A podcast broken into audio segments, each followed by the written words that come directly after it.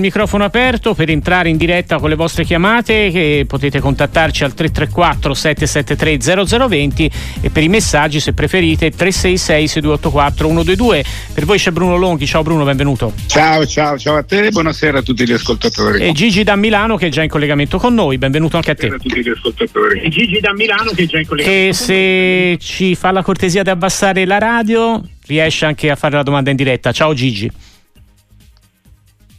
Pronto? Ciao, mi sentite? Sì, ti sentiamo, vai pure con la domanda. Mi sentite? Sì, ti sentiamo. Sì, ti sentiamo. No, non ha capito però Gigi che deve abbassare la radio, altrimenti sarà difficile poter sentire la sua domanda. Bruno, allora ti leggo il messaggio di Massimiliano da Pistoia in attesa di altri amici. Cosa può essere successo al Sassuolo? È stata tutta colpa di Dionisi, davvero? Questi sono temi molto complicati, innanzitutto perché andrebbero vissuti all'interno non solo della società ma all'interno della squadra. La cosa che è emersa, ma strada facendo, è che mh, balzava all'occhio la facilità con cui questa squadra prende gol. Eh, e lì eh, probabilmente dipende dalla scelta dei giocatori, dei singoli, a parte Ferrari c'è adesso, ma prima eh, c'erano altri centrali. Eh, mi pare che mh, sia una squadra che è cambiata, eh, gioca un buon calcio perché continua a giocarlo, fa meno filtro ed è molto perforabile in difesa. Poi sai, c'è un uh, discorso che non va sottovalutato e ce lo insegna la storia. Quando una squadra è abituata a veleggiare nelle zone, se non alte o altissime, ma comunque in certe zone della stagione, dove c'è la tranquillità, regna il mare della tranquillità, quando finisci per trovarti laddove non c'è più il mare della tranquillità, ma sei praticamente al limite degli abissi, diventa difficile resettare il tuo comportamento.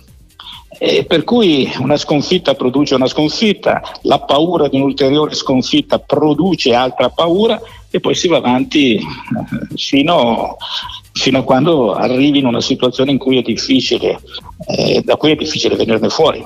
Chiaramente io mi auguro di no, uh-huh. però essere una spiegazione, questo è successo squadre, io ricordo l'anno della retrocessione del Milan, non quella eh, ovviamente per motivi di Toto Nero, ma quella del, eh, di radice in panchina, poi con il cambio a Galbiati, era una squadra che giocava bene, però cominciò partita dopo partita a prendere confidenza con questa situazione che non conosceva e praticamente ci fu poi il precipizio.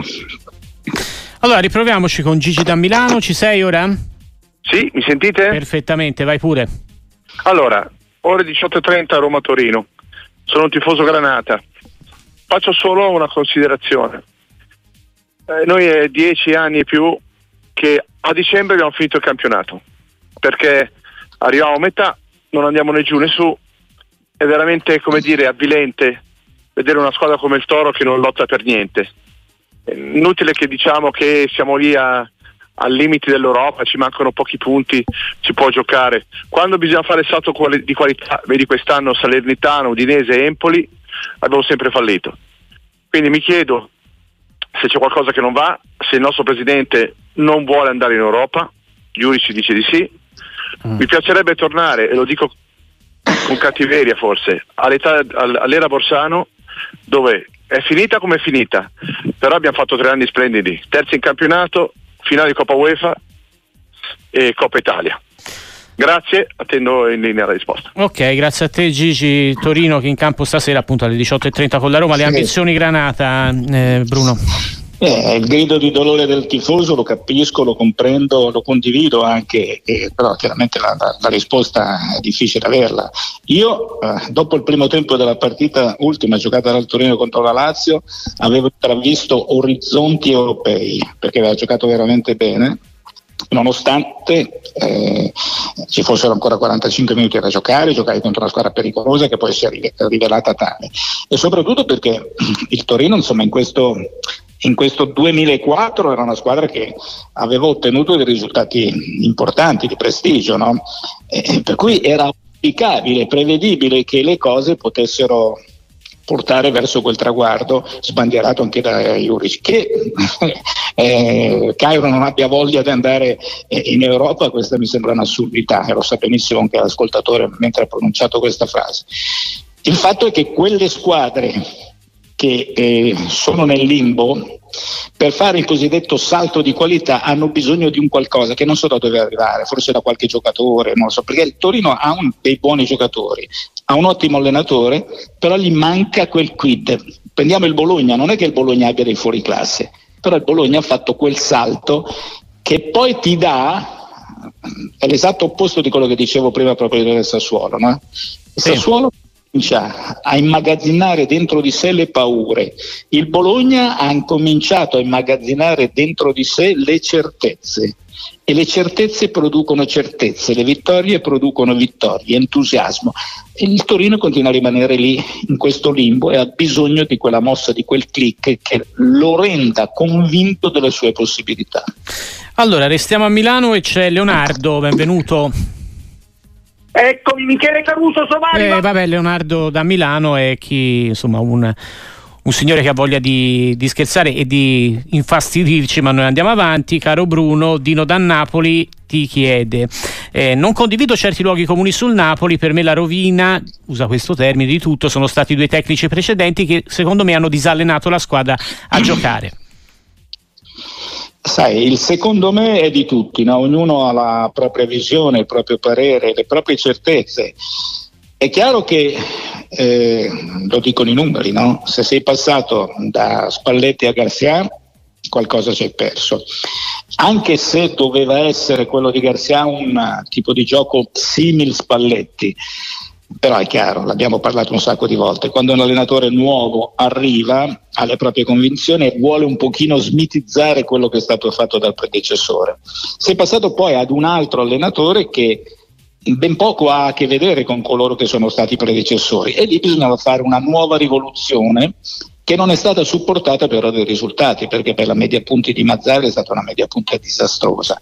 È chiaro che a questo punto l'errore del primo cambio, l'errore a conti fatti del secondo ha prodotto tutto quello che ha prodotto. Poi è chiaro che qui stiamo parlando di fallimento, anche se c'è sempre aperta la porta Champions che non va affatto dimenticata, ignorata e sottovalutata. Per quanto riguarda Calzona, poveretto, non è che potesse col Barcellona inventarsi quali alchimie e tra l'altro, insomma, c'è da dire la partita non l'ho vista, ma l'ho intravista. Mi pare che il Napoli ha avuto più di un'opportunità per chiuderla. E poi quando becchi il gol così al 96esimo, se non vado errato, cioè, capisci che noi sì, siamo. Sì. L'ultima azione, praticamente l'Uvumbo ha trovato il pari. Ecco, no? ecco, siamo bravi poi ad emettere le nostre sentenze e i nostri giudizi alla luce del risultato. Se al 93esimo eh, avessimo espresso le nostre certezze sulla partita del Napoli avremmo usato altri termini sicuramente. No? Francesco da Firenze, ciao. Sì, buon, buonasera. Ciao. E vorrei ascoltare per telefono poi la risposta perché non sono okay, in macchina. Va bene. No, e io volevo chiamare diciamo, un pochino per tutti i milanisti perché sia sul web che su tutti i social siamo veramente arrabbiati. E oggi ho letto sul giornale che abbiamo battuto il record di tutti i campionati europei, sia in cartellini rossi che rigori contro e in più 67 cartellini gialli in 26 partite.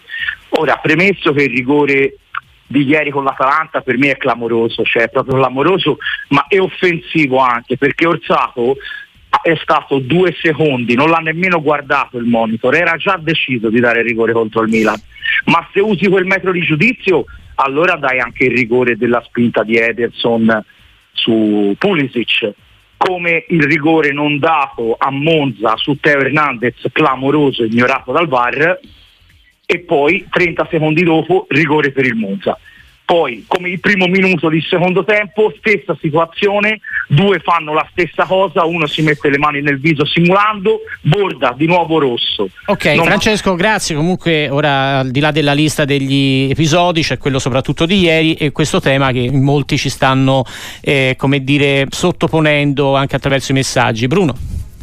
Ma io guarda, continuo a prescindere, no? Allora, io ho una visione eh, diciamo antica del calcio, no? Ma perché il calcio bello era quello antico, ma non a livello spettacolare, a livello regolamentare. Oggi con il regolamento oggi con il, stiamo rovinando questo giocattolo. Io non contesto la decisione di Orsato, a parte il fatto che se Orsato avesse voluto andare contro il Milan non aveva bisogno manco di andare al VAR, fischiava subito rigore, se secondo lui no, fosse stato rigore lo fischiava certo. direttamente. Per cui eh, questo a scanso di equivoci. Io sono invece contro un regolamento che permette queste cose. Cioè si gioca una partita in cui ci sono stati scontri violentissimi ieri, no? a centrocampo, no? e li ha lasciati correre Orsato in ossequio alla fluidità del campo. Poi quando ti capita questo incidente in area di rigore, ecco, devi cambiare assolutamente, devi cambiare questa che è la tua visione del regolamento, perché il regolamento scritto con i piedi te lo permette. Eh, c'è questa contraddizione di base. Ripeto ancora, guarda, io mh, mm, sto battendo un chiodo da tempo che riguarda il calcio di rigore. Il calcio di rigore è un po' come la pena di morte, diciamo, a livello di tribunale, no? perché di lì non torni indietro, c'è rigore e finisce lì. Anche se tu stai eh, sullo 0-0, stai poccheggiando, però una volta che ti danno rigore, 84 volte su 100 hai perso la partita. Per cui dico, ma perché? Ci deve essere solo per i rigori o c'è o non c'è? Esiste il cartellino giallo, esiste il cartellino rosso in base all'infrazione. Sul fallo in area invece o è rigore anche se tocchi e sfiori il pallone con eh, il polpastrello dell'indice della mano sinistra. Ci sono queste, queste, queste situazioni strane che debbono essere riviste. Il calcio deve ritornare ad essere calcio. Il calcio è uno sport di contatto. Chiudo. Se mm. si viene su un tipo di eh, fallo come quello di Giroud, è chiaro che il fallo c'è, per cui fallo in area, il regolamento dice calcio di rigore e te lo devi subire. Io fossi arbitro con la mia mentalità non lo darei mai, però il regolamento ti dice di darlo. Ma se andiamo avanti di questo passo e se vogliamo vivisezionare tutti gli abbracci, gli strattonamenti che ci sono sui calci d'angolo, finiremo le partite con sette rigori a sei. Cioè, eh, bisogna rivedere il tutto qua, il concetto è, è, uno sport di contatto fisico e poi non, non voglio ritornare sui, sui, rigorini falletti di mani perché veramente siamo all'assurdo qua. Con Bruno Longhi pronto a rispondere alle vostre domande, andiamo a Bari da Leonardo. Ciao, bye, ciao Leonardo, benvenuto. Sì, buonasera. Ciao. Prego, eh, la tua domanda. Grazie della possibilità. Eh, vorrei evidenziare quanta quanta poca conoscenza del regolamento c'è anche nei commentatori televisivi. Eh, Qui siamo alla radio camp- però, eh. cioè, noi rispondiamo per quello spento, che diciamo noi. La radio è spenta. No, no, dicevo, noi non siamo televisivi, siamo radiofonici, quindi parla di quello che diciamo noi. Eh, se anche un campione del mondo come Tardelli, ecco. eh, grandissimo, eh, che ha vinto coppe europee, dice che il eh, rigore dato al Sassuolo parole sue, eh, non c'era perché il giocatore del Sassuolo aveva ormai perso la palla. Ecco, eh, questo fa capire, eh, come dire, eh, insomma non se ne esce. Ecco. Se, mm. se persino i commentatori televisivi non conoscono il regolamento. Tutto qui. Va bene Leonardo, tuo parere, prego Bruno. No, no, ma guarda, il discorso è che i calciatori, gli ex calciatori, i dirigenti, gli allenatori non conoscono tutte le sfaccettature di questo regolamento che io definisco assurdo, perché è stato rivoltato tutto. Tardelli si basa sul fatto che ha giocato a calcio in un periodo in cui c'era un tipo di regolamento. Oggi cambia tutto, è tutto cambiato. Cioè, ci sono certi interventi che vengono definiti punibili per imprudenza ma eh, spiegatemi voi se giocando a calcio col contatto fisico, quando vai in pressing alla caccia del pallone, può esistere una colpa che possiamo definire imprudenza. Sempre sei imprudente quando vai alla caccia del pallone, no? Per cui dico, è un mondo che è completamente cambiato. Tra l'altro, secondo me, eh, bravo Rocchi, ma soprattutto quelli che arrivano dall'IFAB europea,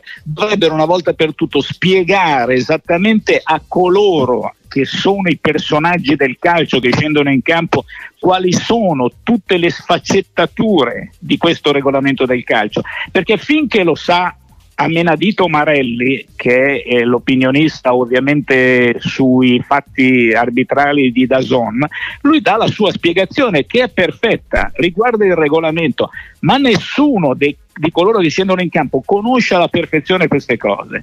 Per cui, e poi non dimentichiamo che quando parlavo prima di imprudenza, è un concetto che serve sempre a salvare la credibilità dell'arbitro eh, non prendiamocela con Tardelli, prendiamocela con chi ha giocato il calcio vero. Adesso è un calcio che è contraffatto, questa è la grande verità. Roberto dagli Stati Uniti, New Jersey, ciao, benvenuto. Grazie, grazie, grazie per avermi richiamato Panicchi. Allora, Ringraziamo Dario. Eh, Vai. Commento positivo, due commenti positivi subito al volo. Uno, grande intervento di Bonfrisco e grande intervento di Bruno Longhi in quello che dice che il regolamento deve essere riguardato perché questo è corretto e grazie a tutte e due queste constatazioni e, spero che queste due constatazioni eh, fermano il, i commenti di, degli altri ascoltatori che richiedono sempre un calcio a due in aria che è inesistente quando c'è il contatto c'è solo quando non c'è contatto.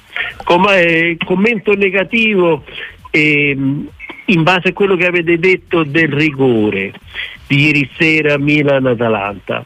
Secondo me fa- ha sbagliato Pioli perché se lui non si fa ammonire per proteste prima che Orsato vada al video, forse Orsato avrebbe usato l'intelligenza di non dare niente, perché l'unica cosa che poteva fare su quel contatto è o dare rigore o non dare niente. Mentre Pioli si fa ammonire per proteste e allora Orsato gli dà lì per tre secondi e ha dato il rigore. Secondo cosa negativa, non mi è piaciuto il commento di, eh, di Pioli dopo, eh, nelle sue interviste dopo, mm. che parlava del fatto della faccia e di quell'altro. Ha completamente ragione, mettersi le mani sulla faccia è una cosa sbagliata, incorretta. Okay. il contatto col corpo c'è stato e allora era rigore. Ok, Roberto, grazie da New Jersey, quindi da lontano e le sue, sì. vai, la sua, la sua doppia considerazione barra domanda, prego. Beh, la domanda non c'era. No, c'è una, una no. paio di considerazioni sulla partita di ieri. Poi. Ah, sì, ma il fatto, il fatto che Pioli si faccia ammonire e poi per ripicca dal calcio di rigore non esiste no. eh, in una logica, in una logica di regolamento. Allora qui ci sono le ripicche per cui il regolamento lo lasciamo da parte, per cui su questo non sono affatto d'accordo.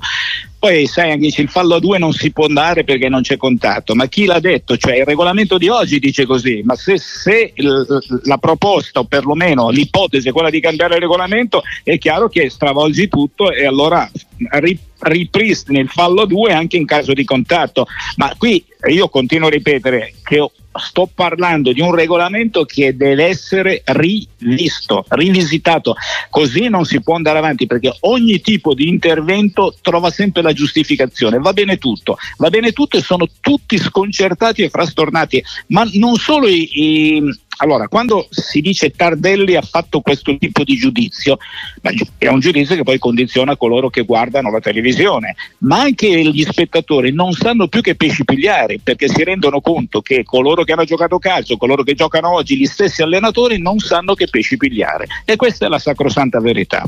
Allora, tra poco ancora qualche ascoltatore, prima di chiudere la nostra edizione pomeridiana ti leggo anche qualche messaggio. Andrea da Prato, Bruno ti scrive sul Bologna, dice siamo sicuri che se dovesse qualificarsi per una competizione europea abbia così voglia di far partire Motta, idem Motta, siamo sicuri che vorrà interrompere questa bellissima esperienza? Sarebbe un, un grosso peccato.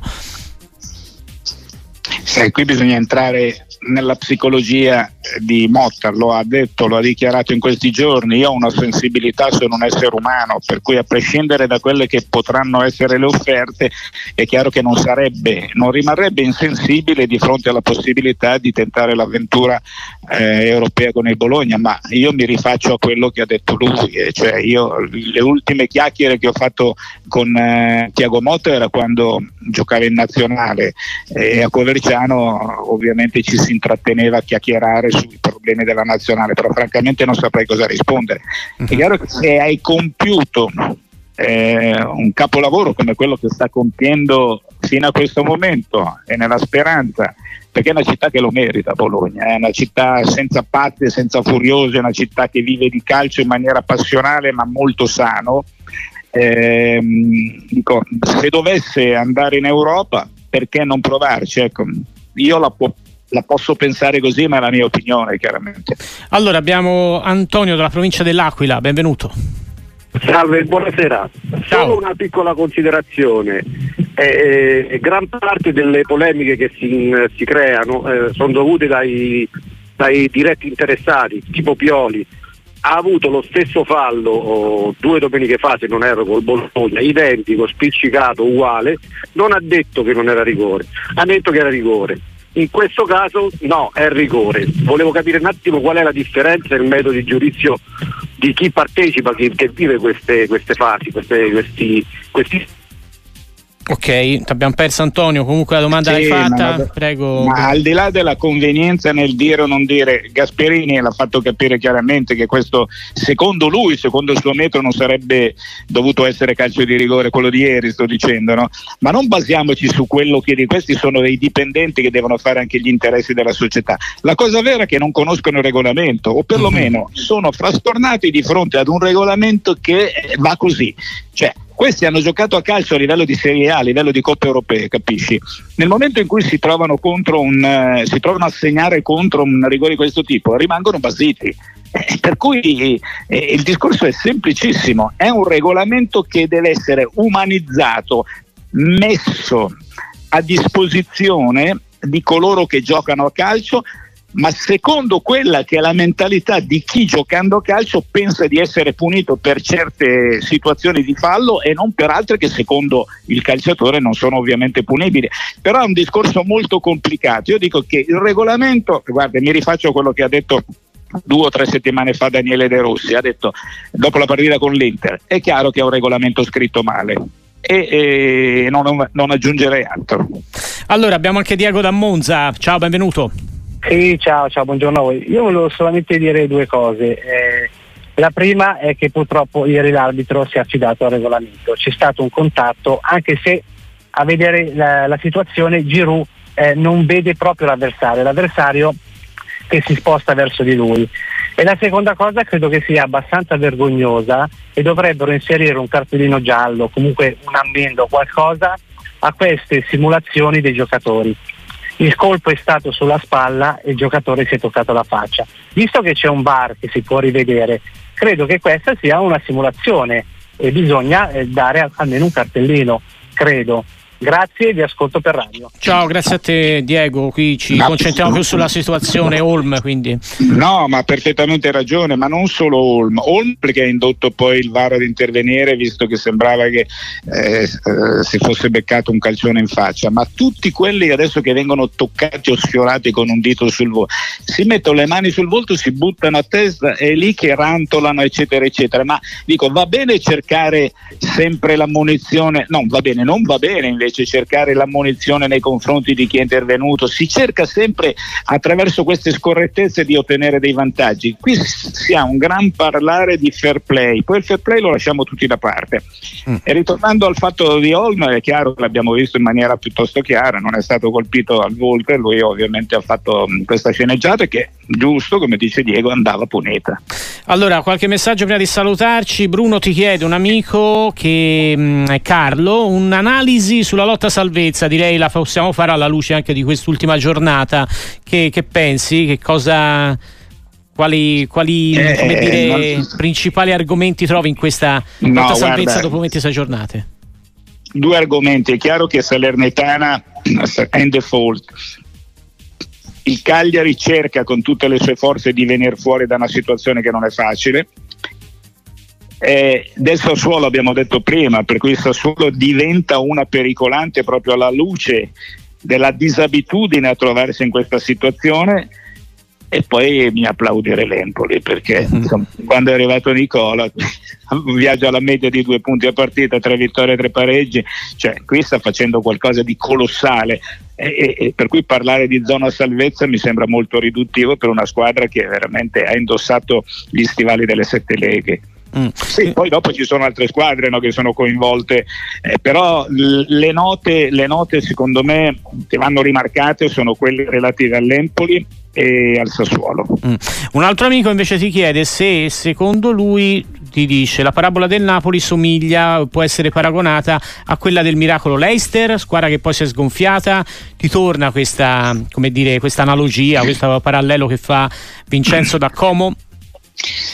Non proprio, non proprio perché allora qui stiamo parlando del Napoli comunque di una squadra che ha la qualifica di grande da diversi anni nel nostro campionato, a prescindere poi dai risultati ottenuti, a prescindere poi di mh, mm, quella caduta, quella, ehm, quando è stata praticamente ehm, riacquistata, no? acquistata anzi da Telavuentis quando era finita in Serie C, però il Napoli è una squadra che da anni a questa parte ha acquisito il titolo di grande. Il Leicester era una squadra invece che arrivava dalla Serie B, era una sconosciuta, per cui è stato un colpo sporadico un una tantum eh, che poi ovviamente ha ridimensionato la cosa splendida che aveva fatto mm, Claudio Ranieri, per cui il fatto che ci fosse il precipizio dopo quella grande scalata si poteva mettere anche in preventivo, non in maniera così clamorosa, uh-huh. però quando una squadra è una squadra da Serie B, insomma a un certo punto non è che può fare miracoli tutta la vita. Per quanto riguarda il Napoli, dopo uno scudetto vinto, dopo 33 anni... Eh, praticamente distaccando di una ventina di punti gli avversari non era sicuramente prevedibile, per cui mh, il paragone con l'Ester francamente lo respingo. Un altro amico e chiudiamo, invece fa una lunga disquisizione sul momento di Chiesa, ecco, ne approfitto anche perché ci sono altri messaggi per chiederti un parere un po' su queste difficoltà che sta trovando questo giocatore importante non solo per la Juve ma anche per la nostra, per la nostra nazionale, Bruno. Eh, qui ci sono dei discorsi che riguardano un pochino la posizione in campo, no? il fatto di dover fare la seconda punta. L'altro aspetto è quello che lui per la smania di eh, voler assolutamente trovare quel gol che prescinde dalla prestazione, perché una buona prestazione non deve essere per forza coronata dal gol, però eh, gioca con questa capacità, con questa insistenza, con questa rabbia addosso per trovare il gol che finisce per penalizzarne le prestazioni dovrebbe imparare un po' da Vlaovic. Vlaovic, eh, che ha avuto anche lui un periodo in cui oltre a giocare male non ne azzeccava una, se eh, dai un'occhiata anche alla prestazione di ieri, fa due gol con due tocchi leggeri, cioè non di chi ha la rabbia di voler segnare a tutti i costi, di chi invece si sente sicuro delle proprie possibilità e quando ti senti sicuro delle tue possibilità ecco che ti arriva anche il premio. Mi pare che adesso ehm, Chiesa stia attraversando lo stesso periodo di difficoltà che aveva attraversato Vlaovic, ha bisogno di ritrovarsi e il giocatore sono sicuro lo ritroveremo. Bruno Longhi, grazie come sempre, a, a presto, ciao.